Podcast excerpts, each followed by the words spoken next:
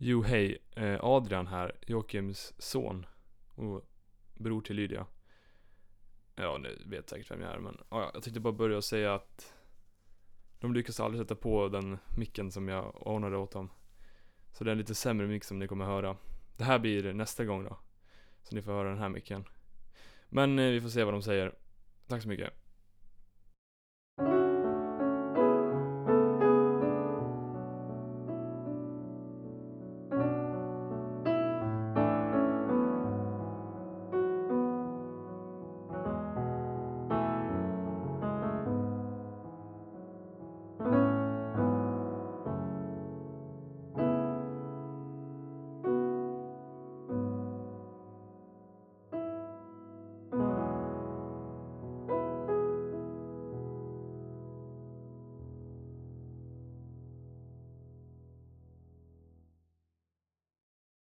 Ja, hej! Joakim Elsander heter jag och jag sitter här ute i vår sommarstuga tillsammans med min äls mitt äldsta barn. Min dotter Lydia som är 18 år. Ja, du kan presentera dig Ja, själv precis. Nu, nu presenterar du mig här liksom. Men ja, Okej. jag, jag heter Sorry. Lydia i alla fall. Eh, är 18 år. Och grann. Och varför sitter vi här då, Lydia? jo, men eh, vi har väl funderat ganska många år faktiskt på att vi, vi vill köra och ha en podd på något sätt. Eh, men eh, på något sätt måste man ju börja. Så Mm. här är vi och nu får vi se vad det här blir. Ja, och eh, ja, vi har lite helt enkelt, vi har lånat nu eh, broder Adrians mikrofon och hans dator och vi försöker här nu, vi är inte så jättetekniska på det här, det är han som är ljudkillen i, i familjen men vi har försökt att få igång det här, vi har riggat upp en mikrofon i en vas här i, på ett bord och vi försöker att eh, få, få till det här. Så ni får ursäkta hur ljudkvaliteten blir, det är, först, det är vårt första försök kan man säga i alla fall. Ja. Eh, Men eh, ja, men vi har haft den här tanken att, att köra en podd och nu kändes det ju lite extra viktigt att, att komma igång med det här. Eh, Som många väl känner till så har ju jag fått en, en allvarlig cancerdiagnos. En gallvägscancer.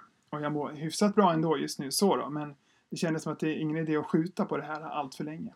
Nej men verkligen. Det, det kändes som att det är nu. Eller sen vet man inte. Alltså, man vet ju bara idag liksom. Och ja, det är bra att köra. Eh, men det vi tänkte prata om idag eh, är, om vi ska ha ett övergripande tema, är helande. Eh, eller vad säger du? Ja, det, det är någonting som vi har funderat på ganska mycket. Jag har funderat på det mycket som pastor. Jag har jobbat som pastor i 20 år faktiskt. Eh, och två av de åren har jag jobbat på, som pastor på sjukhuskyrkan. Eh, och har mött de här frågeställningarna väldigt mycket kring, kring helande och sjukdom och hur man som kristen ser på det. Och sen nu när jag själv då eh, fick den här diagnosen, cancer, så har ju den här frågan blivit väldigt aktuell. Ja, precis. Jag har väl inte egentligen tänkt så mycket på helande mer än att det är väl klart det kan förekomma ibland.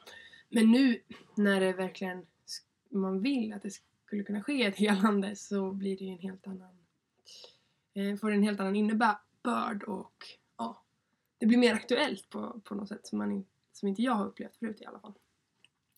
Ja, det blir ju verkligt på något sätt. Och, och, och, och vi har väl sagt så här, jag har sagt så här när jag har pratat om det här med, med ja, mina barn, min fru och familjen, men även med vänner och församling och så att det finns ju lite olika diken här som jag har sett som pastor. Eh, jag har sett människor som har flytt in i, i, i helande faktiskt som den enda, enda möjligheten att de ska bli helade. Eh, Och, och det finns skäl, olika skäl till det faktiskt, att människor gör det.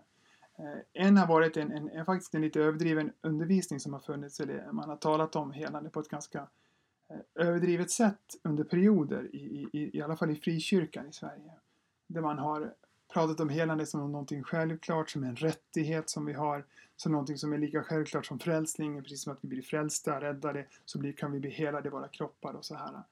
Eh, och alltihop det här kan man hitta stöd för i Bibeln, på enskilda bibelord, det kan man göra.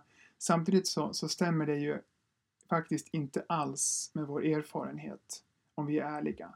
Och då kan det bli en förljugenhet kring det här med helande. Jag till exempel själv eh, reagerar på när människor säger att när man hör en del som problematiserar det här så kan de säga så här att eh, ja, vi har ett problem det här att inte alla blir helade, säger man. då tänker jag genast, problemet är väl att så få blir helade. När man säger så så låter det som att 99% blir helade. Snarare mest procent, 1% som inte förstår vad händer med dem. När det gäller svåra sjukdomar som den jag har, till exempel svår cancer, så är det helanden, måste vi ärliga och säga, väldigt, väldigt ovanliga. Men de kan hända, absolut. Men vi pratar på ett sätt som skapar en, en osann, osann bild och som leder till frustration. Och det är människors liv vi leker med då. Människors förväntan, människors eh, Ja, det blir otroligt allvarligt. Utifrån en själavårdares synvinkel så, så, så är det ett väldigt farligt sätt att resonera, tänker jag. Så jag nu känner jag lite upprörd här, men jag får släppa det. Men ja, eh, Lydia, har du några tankar? Nej, men jag tänker också det att nu, nu när så många vet att du är sjuk och jag har varit på läger, jag har varit på andra sammanhang där, där folk har men vi hoppas att han blir helad, vi vet att han blir helad. Fast de pratar inte som att vi hoppas, utan det är oftast prat som att det kommer ske. Också när man, ifall några har bett för mig till exempel, att, att det pratas om som att helande här och nu, det, nu ber vi om helande. Och det, ja, det blir en frustration när det inte sker ett helande och då blir det ju som du säger det här med att man utgår från att såklart det kommer ske ett helande. Och sen när det inte sker ett helande så bara oj, jag undrar vad Gud tänkte. Mm. Jag, jag vet inte, jag tycker också det är väldigt svårt mm. att hantera när man också som anhörig till en som är väldigt dig, som är väldigt eh, sjuk egentligen. Och ja, men det, det blir och sen får man förstå att det finns en enorm omsorg hos människor naturligtvis. Att man ber ju det man önskar. Klart att, det är klart att de vill att jag ska bli frisk och det är ju något väldigt fint och vackert i det. Och så ber man att det måste ske ett helande. Och jag har fått uppmuntrande mejl och uppmuntrande meddelanden som har kommit om att jag ska lyssna på den och den lovsången så kommer jag bli helad. Eller jag ska eh, stå fast vid helandet. Jag måste tappa inte taget nu. Och ni har problematiserat att, för jag är väldigt, eh, tror att alla människor, vare sig du är sjuk eller inte, så behöver du fundera och reflektera kring din, din dödlighet. Att, du faktiskt, att vi faktiskt dör också. Och på något vis ha med det i våra liv. Att livet är inte för alltid, utan det är ändligt för oss allihopa och ingen av oss har några garantier för morgondagen. Eh, och så. Men, men det, ibland är vissa lovsånger, inte alla, men vissa lovsånger som vi sjunger och en viss jargong vi har, en viss, visst prat, förkunnelse låt oss så så, så fromt att prata om förkunnelse. För i kyrkliga termer, eh, snackar, vi snackar, pratar om det här, så gör vi det ibland på ett, på ett väldigt felaktigt mm. sätt. Och, och, jag, och, jag, förstår att det ligger en, en, finns en önskan i det, en välvilja bakom det och, och så, men det leder lite snett. Och jag vet inte riktigt hur man ska tackla det här faktiskt, att, att kunna tala sant mm. om helande. Ja. Det finns ju den här lovsången som man sjunger Åh, du helar varje sjukdom. Åh, jag, jag vet inte vad den heter men mm. det, det, är också så här när man hör den så jag hoppas att det ändå är eh, i låten att det handlar om att man ser himlen, liksom himlen längre fram ja. och att då kommer alla sjukdomar ja. vara helande och så. Men på något sätt, speciellt nu i den situationen jag är, blir det som att när man sjunger det så känns det som okej, okay, och du helar alla sjukdomar nu. Men det gör mm. det ju inte just nu. Eller alla sjukdomar blir inte helade. Mm. Liksom. Ja, och, och, och jag, jag, jag har ju tänkt på att jag, jag har sagt så här för att, för att jag, jag är ju tillhör, jag är pastor i Evangeliska Frikyrkan och vi är ett, ett karismatiskt sammanhang eh, där vi tror på att Gud faktiskt griper in och gör under också. Så att jag säger inte att jag, den dörren har inte jag stängt, så uttrycker jag, den dörren är öppen. Jag tror att Gud kan, jag tror att Gud kan vara konkret, Gud kan hela min gallvägscancer. Gud kan ändra eh, cellerna så att de slutar bete sig konstigt och han kan återställa och mm. upprätta min kropp så att jag blir frisk. Alltså.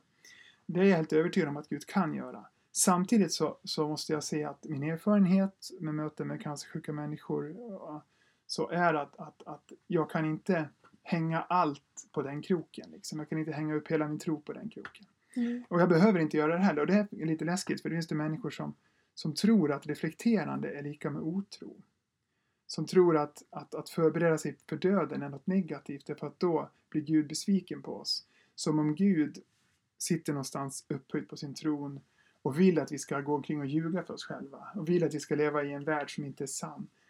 Eh, och det finns ju, förr i tiden så pratade man om, om och det var ganska bra, man pratade om lovsång, att det var att sjöng med gospelsångerna, to magnify the Lord, har du hört det?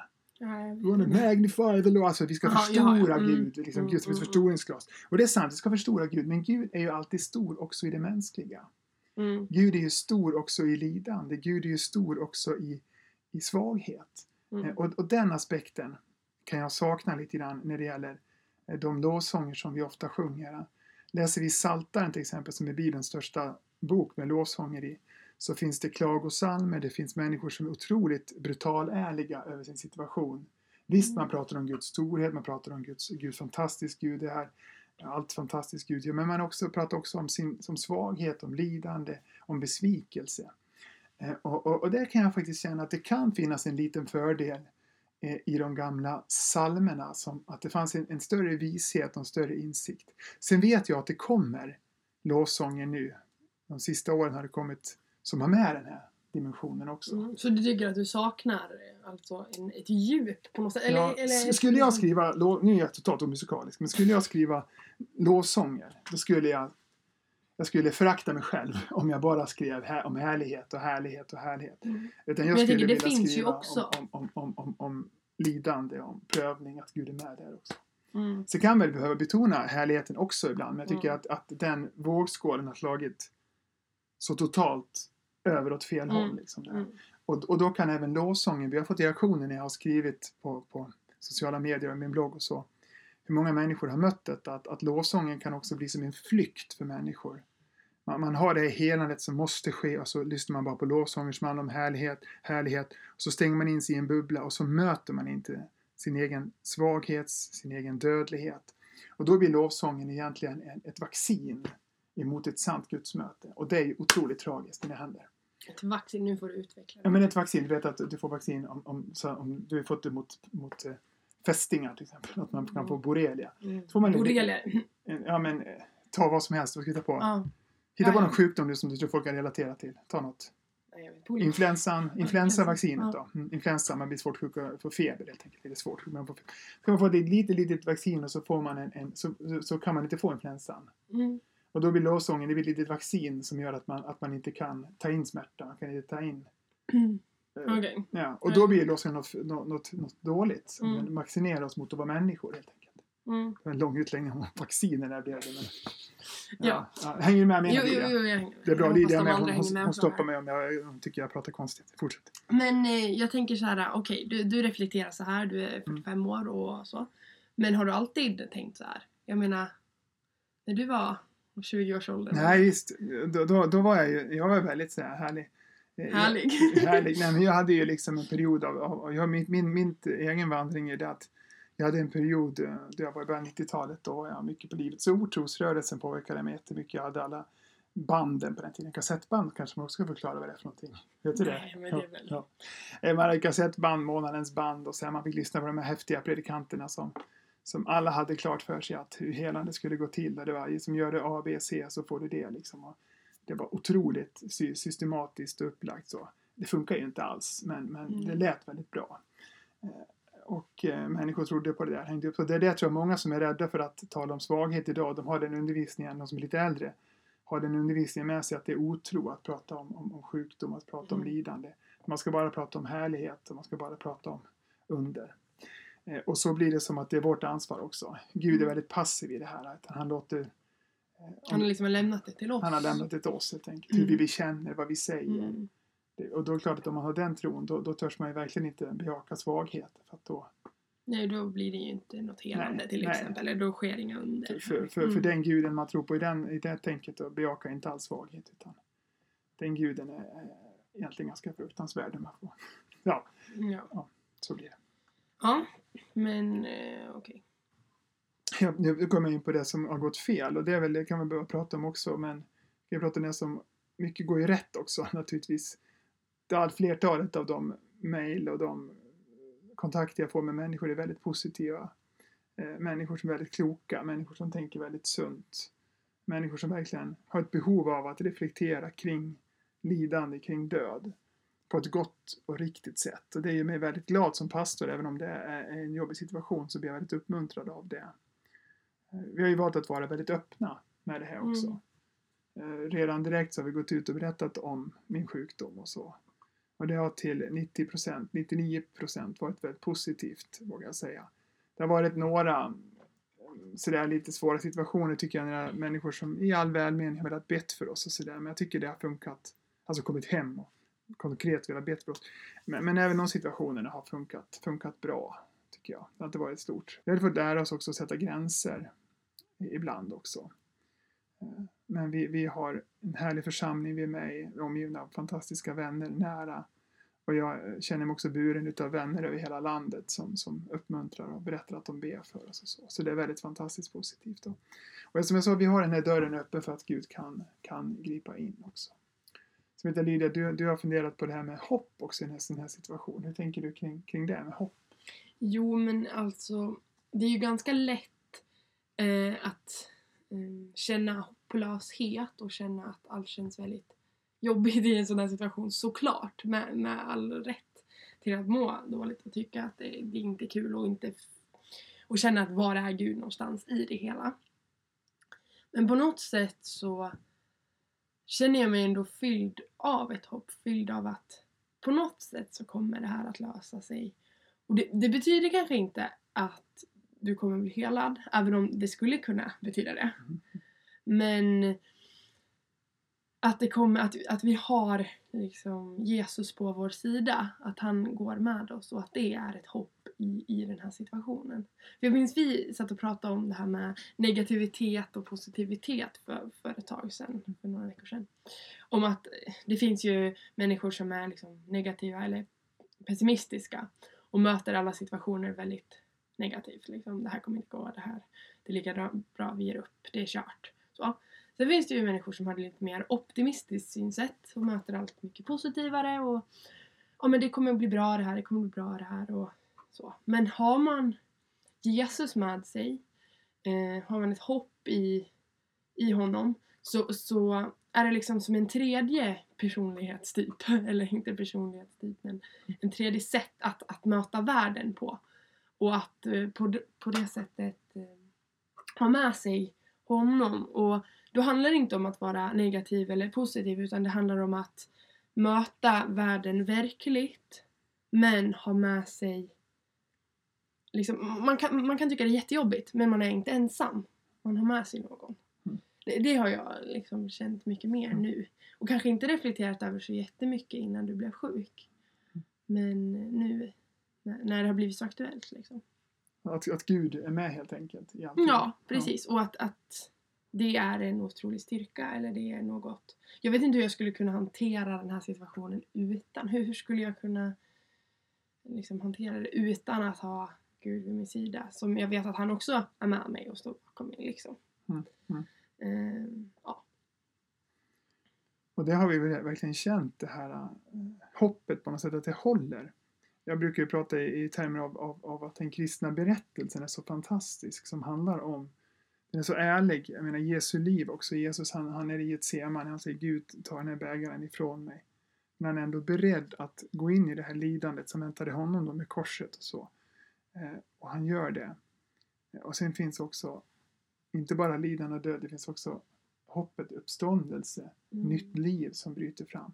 Det är liksom pulsen i den kristna berättelsen är ju lidande, död och sen uppståndelse, liv, eh, hopp. Att, att det ändå är kärleken som segrar, livet som segrar till slut. Och det är ju... Ja, det, det håller, det bär känner jag. Och sen när man själv är trött och sliten och, och, och känner sig att det är jobbigt så bär också förbönerna från människor. Mm, känner att vi- flera gånger sagt att vi kan vila i människors omsorg, människors förböner. Ja, det finns ingenting som gör mig så glad som när jag får brev från människor som skriver att jag brukar inte be, jag har aldrig bett förut, men nu ber jag för dig. Jag ber för dig, jag ber för er. Jag har slutat be, jag trodde inte jag skulle be igen, men nu ber jag. Och jag ber för er. Eh, Sådana saker värmer också. Så även de som skriver att jag ber inte, för jag tror inte på Gud, men, men jag önskar och hoppas och tänker på er. Och jag blir uppmuntrad av det också, därför att det, det finns en sån omsorg hos människor. Mm, verkligen. Men det, det jag tänker är lite svårt det här med hela biten med helande och så. Mm. Är ju det, varför helar inte Gud? Alltså det är ju den stora frågan. Varför helar han inte Du egentligen? menar hela lidandets problematik egentligen? Ja, ja. Och det är ju en jättestor fråga och jag har inget svar. Alltså, vi, vi, vi, jag tänker har någon ett svar så tror jag att, alltså jag menar, säger någon att de har ett helt svar då undrar jag hur mycket man kan lita på det. Egentligen är det ju bara Gud som vet. ja, exakt. På, finns, på så sätt liksom. det finns inget svar. Det så kallade teodicéproblemet som det heter. Så fint. Mm. Eh, så. Nej, men, men hur, hur kan en god Gud tillåta lidande och så? Eh, Och jag tror att det har att göra med, med många saker. Hur vi ser på Guds allmakt, hur vi ser på hur, hur, liksom, hur funkar det?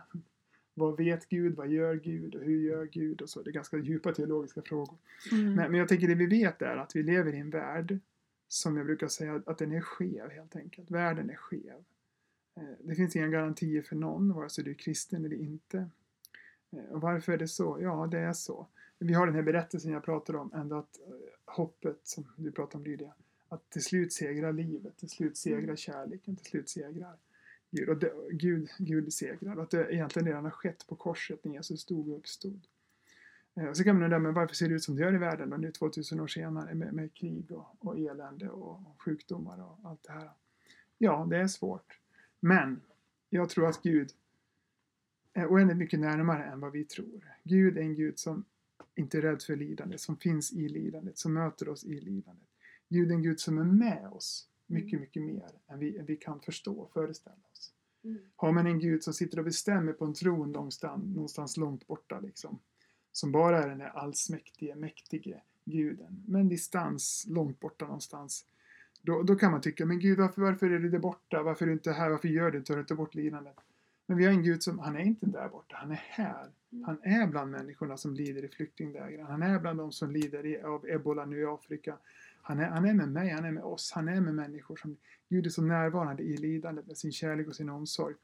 Och kanske är det så Gud fungerar, Gud verkar. Det verkar så, tänker jag. Ja, men sen har vi ju ändå hoppet att en dag kommer den här skapelsen, eller det vi lever i nu, att bli upprättat. Alltså en dag så kommer det inte finnas några Men vi tror ju det. sjukdomar. Mm. En dag så kommer det. Men, men just nu, just här, så betyder ju inte det att alla sjukdomar kommer att bli helade. Eller liksom Nej. att allting kommer bli bra, att alla krig ska sluta. Just precis nu, men en dag liksom. Och jag tänker att vi som, vi som följer Jesus då, som är lärjungar, vill vara lärjungar till honom, som tror på Gud. Vår uppgift är att, det är det som är Guds rike handlar om, att visa på det här riket. Mm. Genom att verka för fred, genom att verka för miljön. Bry oss om skapelsen. Eh, och naturligtvis också berätta om detta rike, om detta hopp som vi har för människor. Eh, och, och, och egentligen så ska vi vara en, en, ja, en försmak på något sätt. Mm. En doft av det här riket. Och det är när, det är som, när vi funkar som bäst som församling, som individer, som kyrka, då gör vi det. Då är vi den här, den här doften av Guds rike. Mm. Eh, och det är en sann doft tror jag. Vi behöver inte ha konstgjord parfym. Utan det räcker att vi finns. Så Mm. genuin. Ja men precis, Ja. och nu, då tänker du väl lite om man kopplar det till, eh, till helande och så att, att, som du pratade om innan, att det var inte ärligt att säga att alla blir helade. Ja, precis, precis. Men gör man det så blir det som att man vill försöka visa på någonting som inte kanske är Ja. 100% sant och då Ja. blir det som något fake så. Då, då är vi inne på min vaccinbild som kanske inte håller hela vägen. Jag kom, jag kom på det här att vaccin är något positivt annars. Liksom. Vaccin är något bra liksom. Eh, Så det var kanske en dålig bild att använda. Men, men, men, men eh, människor blir immuna då kan man säga. Det är också bra egentligen att bli immun mot sjukdomar. Men, Mm. ah. Om man äter antibiotika så blir man, nej okej. Men men man blir resistent mot en sund förkunnelse om helande då. Eller man blir resistent mot ett, ett sunt eh, förhållande till lidande kanske. Så. Mm. Ja. Men ja, jag tänker att det finns mycket. Men jag har en fråga till som Mm. jag funderar på som Ja. jag vill ta upp i det här avsnittet. Men det handlar om Guds plan för ditt liv eller över ditt och mitt liv eller över vårat liv. Hur, hur tänker du kring det? För jag menar, är det Guds plan att du skulle bli sjuk nu i 45-årsåldern? Är, är det liksom Guds vilja eller ska man tänka att Ja, jag vet inte. Ja, Det- det har vi också hur vi ser på Guds allmakt och det här Mm. alltså, stora teologiska frågor egentligen. Ja. Eh, Jag tänker så här, jag tror inte faktiskt att det är Guds vilja att jag ska bli sjuk just nu. Mm. Eh, Men jag tror att nu lever jag sjuk och då är Gud med och bär. Mm. Finns med mig och kan hela mig. Ett helande kan ske. Mm. Men, men eh, varför, om det inte sker så, så, så verkar Gud, ja, det är lite hur Gud funkar liksom. Men en del skulle ju säga, ja men då, du, han lät dig att bli sjuk för att, eller han gjorde dig sjuk på något sätt för att han vill ha dig i himlen. Skulle någon kunna säga som ett argument. Jag, jag, tror att, jag tror att Gud vill ha mig här också faktiskt. Hos, hos min familj och hos mina vänner. Eh, Och sen tror jag på, på vad nu himlen är för någonting. Det skulle kanske ta ett eget avsnitt och prata om hur vi tänker kring det. Men, men, men, men att, att Gud ändå tar hand om oss i evigheten på något sätt. Jag, nej, jag tror det är en sån sak man säger för att det ska bli lite falsk tröst när man säger att jag tror, de säger man det var bara på film nu för tiden. Jag tror ingen säger det på riktigt att eh, Gud behövde en, en, en, en, eh, en eh, till sångare i sin kör. Liksom. Det, är väl det värsta trösten man kan ge någon. Nej, men, eller liksom att du, Gud behövde en ängel till och så vidare. Och så vidare. Nej, liksom, så sånt blir nästan eh, komiskt i sin dumhet. Liksom. Eh, faktiskt. Utan så är det ju inte. Men, men, men, men att Gud ändå på något sätt har kontrollen. Mm. Gud, Gud styr. Han ville inte att du skulle bli sjuk, men han kanske visste att du skulle bli sjuk. Kan det vara så då? Ja, Gud, det ser ju på Guds allvetande, ja. Eh, Gud vet allting, men, men samtidigt tror inte jag att Gud vill att allting ska ske heller. Liksom. Nej, men jag menar det. Ja. Alltså, han ville inte det, men han på något sätt visste att eh, det här kommer hända och så. Men då kan man ju prata om det här i en evighet och tänka, ja, varför blir man inte helad då? då? Eller betyder ens andra böner någonting? Om det redan, han redan visste att Mm. du skulle dö, eller Ja, men dö, Bibeln bli är- sjuk. Ja, Och, men Bibeln är intressant för det står ju om att vi ska ju be och Gud ångrar sig ibland också i Gamla Testamentet. Speciellt, det är lite det är häftigt med de här liksom, sekvenserna med folk, Abraham och Mose och de här som förhandlar med Gud. Och Gud, ja men ändra mig då. Så står det ju rakt mm, Så, så jag tror att Gud, nej men Gud, på, Gud är med. Den Gud vi ser i Jesus Kristus, han är med oss. mm, även i lidande och, och, och, och så. Jag tror inte vi behöver fördjupa oss i, för en del kristna är det väldigt viktigt att allt är förutbestämt också, att Gud har förutbestämt mm, hit och dit. Men det blir väldigt fyrkantig och konstig gudsbild om man går hela vägen in på det spåret också. Utan jag tror att det är ett mysterium. Jag brukar fly in i mysteriet och det kan vara fegt ibland men för det mesta är det fantastiskt skönt att kunna göra det. Jag vet inte riktigt hur det här funkar. Vad, vad vet vi? Jo, vi vet att Gud är med oss. Mm. Vi vet att vi kan ha hopp. Vi, vi, vi, eller vet och vet. Det låter förmätet att man vet. Men det är vår tro, vad vi har vår inriktning emot. Mm. Vi tror att Gud är med. Vi tror att vi kan ha ett hopp. Vi tror att han bär oss ända in i evigheten, hur den nu ser ut. mm. Eh, och att Gud är kärlek. Tänker jag. Gud är kärlek. Mm. Gud Mhm. möter oss i kärlek. Och kärleken är, jag tror vi hamnar egentligen på kärlekens mysterium. Vad är kärlek för någonting? Mm. Det är egentligen där vi landar, tänker jag. Ja, precis. Och egentligen alltså, såklart vi människor vi vill ha svar på allting. Också på varför eller hur, hur mycket av våra liv som egentligen är kanske förutbestämt eller inte är det. Eller så kanske det är enklare att tänka det är det. Att Gud har alla dagar planerade och så. För då går man ju ofta tillbaka till den att han har mitt namn skrivet i Livets bok. Eller alla dagar är räknade och så. Och så där i Psaltaren. Mm, precis. Och då är frågan, är det poesi? Är det en bild för att, ett uttryck för att Gud har kontrollen på något sätt i poetiska termer? Att de då kände att, Ja. ja men gud är ju all, han är ju så allsmäktig. För, för, för mer än det, för det kan ju också vara en klen tröst man har hört. Det är någon som dör lite hastigt och så kommer någon, någon och ska trösta. Ja men det står ju att hans dagar var räknade och his time was up liksom, det var kört. Mm. Nja, jag tror inte riktigt det heller. Gud funkar inte riktigt så heller tror jag inte. Nej, för då skulle ju inte böner ha, ha betydelse. Nej, kanske inte. Och, men bönen har ju betydelse. Jo, den har ju och det. det lönar sig att be. Eh, Mm. Och så. Både för oss själva och på något sätt i, i, kombination, Ja. eller i, i kommunikation med Gud. Ja, jo, man brukar ju säga det att bön förändrar inte Gud utan förändrar oss. Så det tror jag är primärt så att vi förändras när vi ber. Mm. Det gör något med vår personlighet. Men jag tror också att det finns en aspekt att när vi ber att Gud faktiskt handlar och Gud gör Mm. någonting. Mm. Så jag tror att det inte är helt sant att säga att bön bara Nej. förändrar oss. Jag tror att bön också påverkar Gud och rör vid Guds hjärta. Och får Gud att, att, att möta oss helt enkelt. Mm. På något sätt. Ja. Det är också ett stort ämne att prata om bön. Ja, bön och det finns mycket vi kan prata om här. Det gör det. Men det här var i alla fall ett första försök till, en, till ett poddavsnitt. ja, precis. Hoppas att ni eh, lyssnade. Men ni får eh, gärna kommentera eller eh, skriva ämnen ni vill att vi ska prata om. Ja, och vi ska lägga upp det på något snyggt sätt någonstans på något bra pl- plattform. Jag har inte bestämt riktigt var och hur, men det kommer du att märka när du lyssnar på det, här, var du hittar den någonstans. Ja, men precis. Så har vi lite klipperijobb nu också, lite justeringsjobb med det här också. Mm. Vissa saker kanske blev lite konstiga, hoppas ni har hängt med i alla fall. Ja, men som, ställ frågor. Vi vill gärna svara. Eh, Och tack Lydia för att du, det är Lydia som har drivit på den här idén. Så tack att du, du har legat på om detta. Ja. Ha det så bra. Ja, ha det gott! Hej då. Hej då!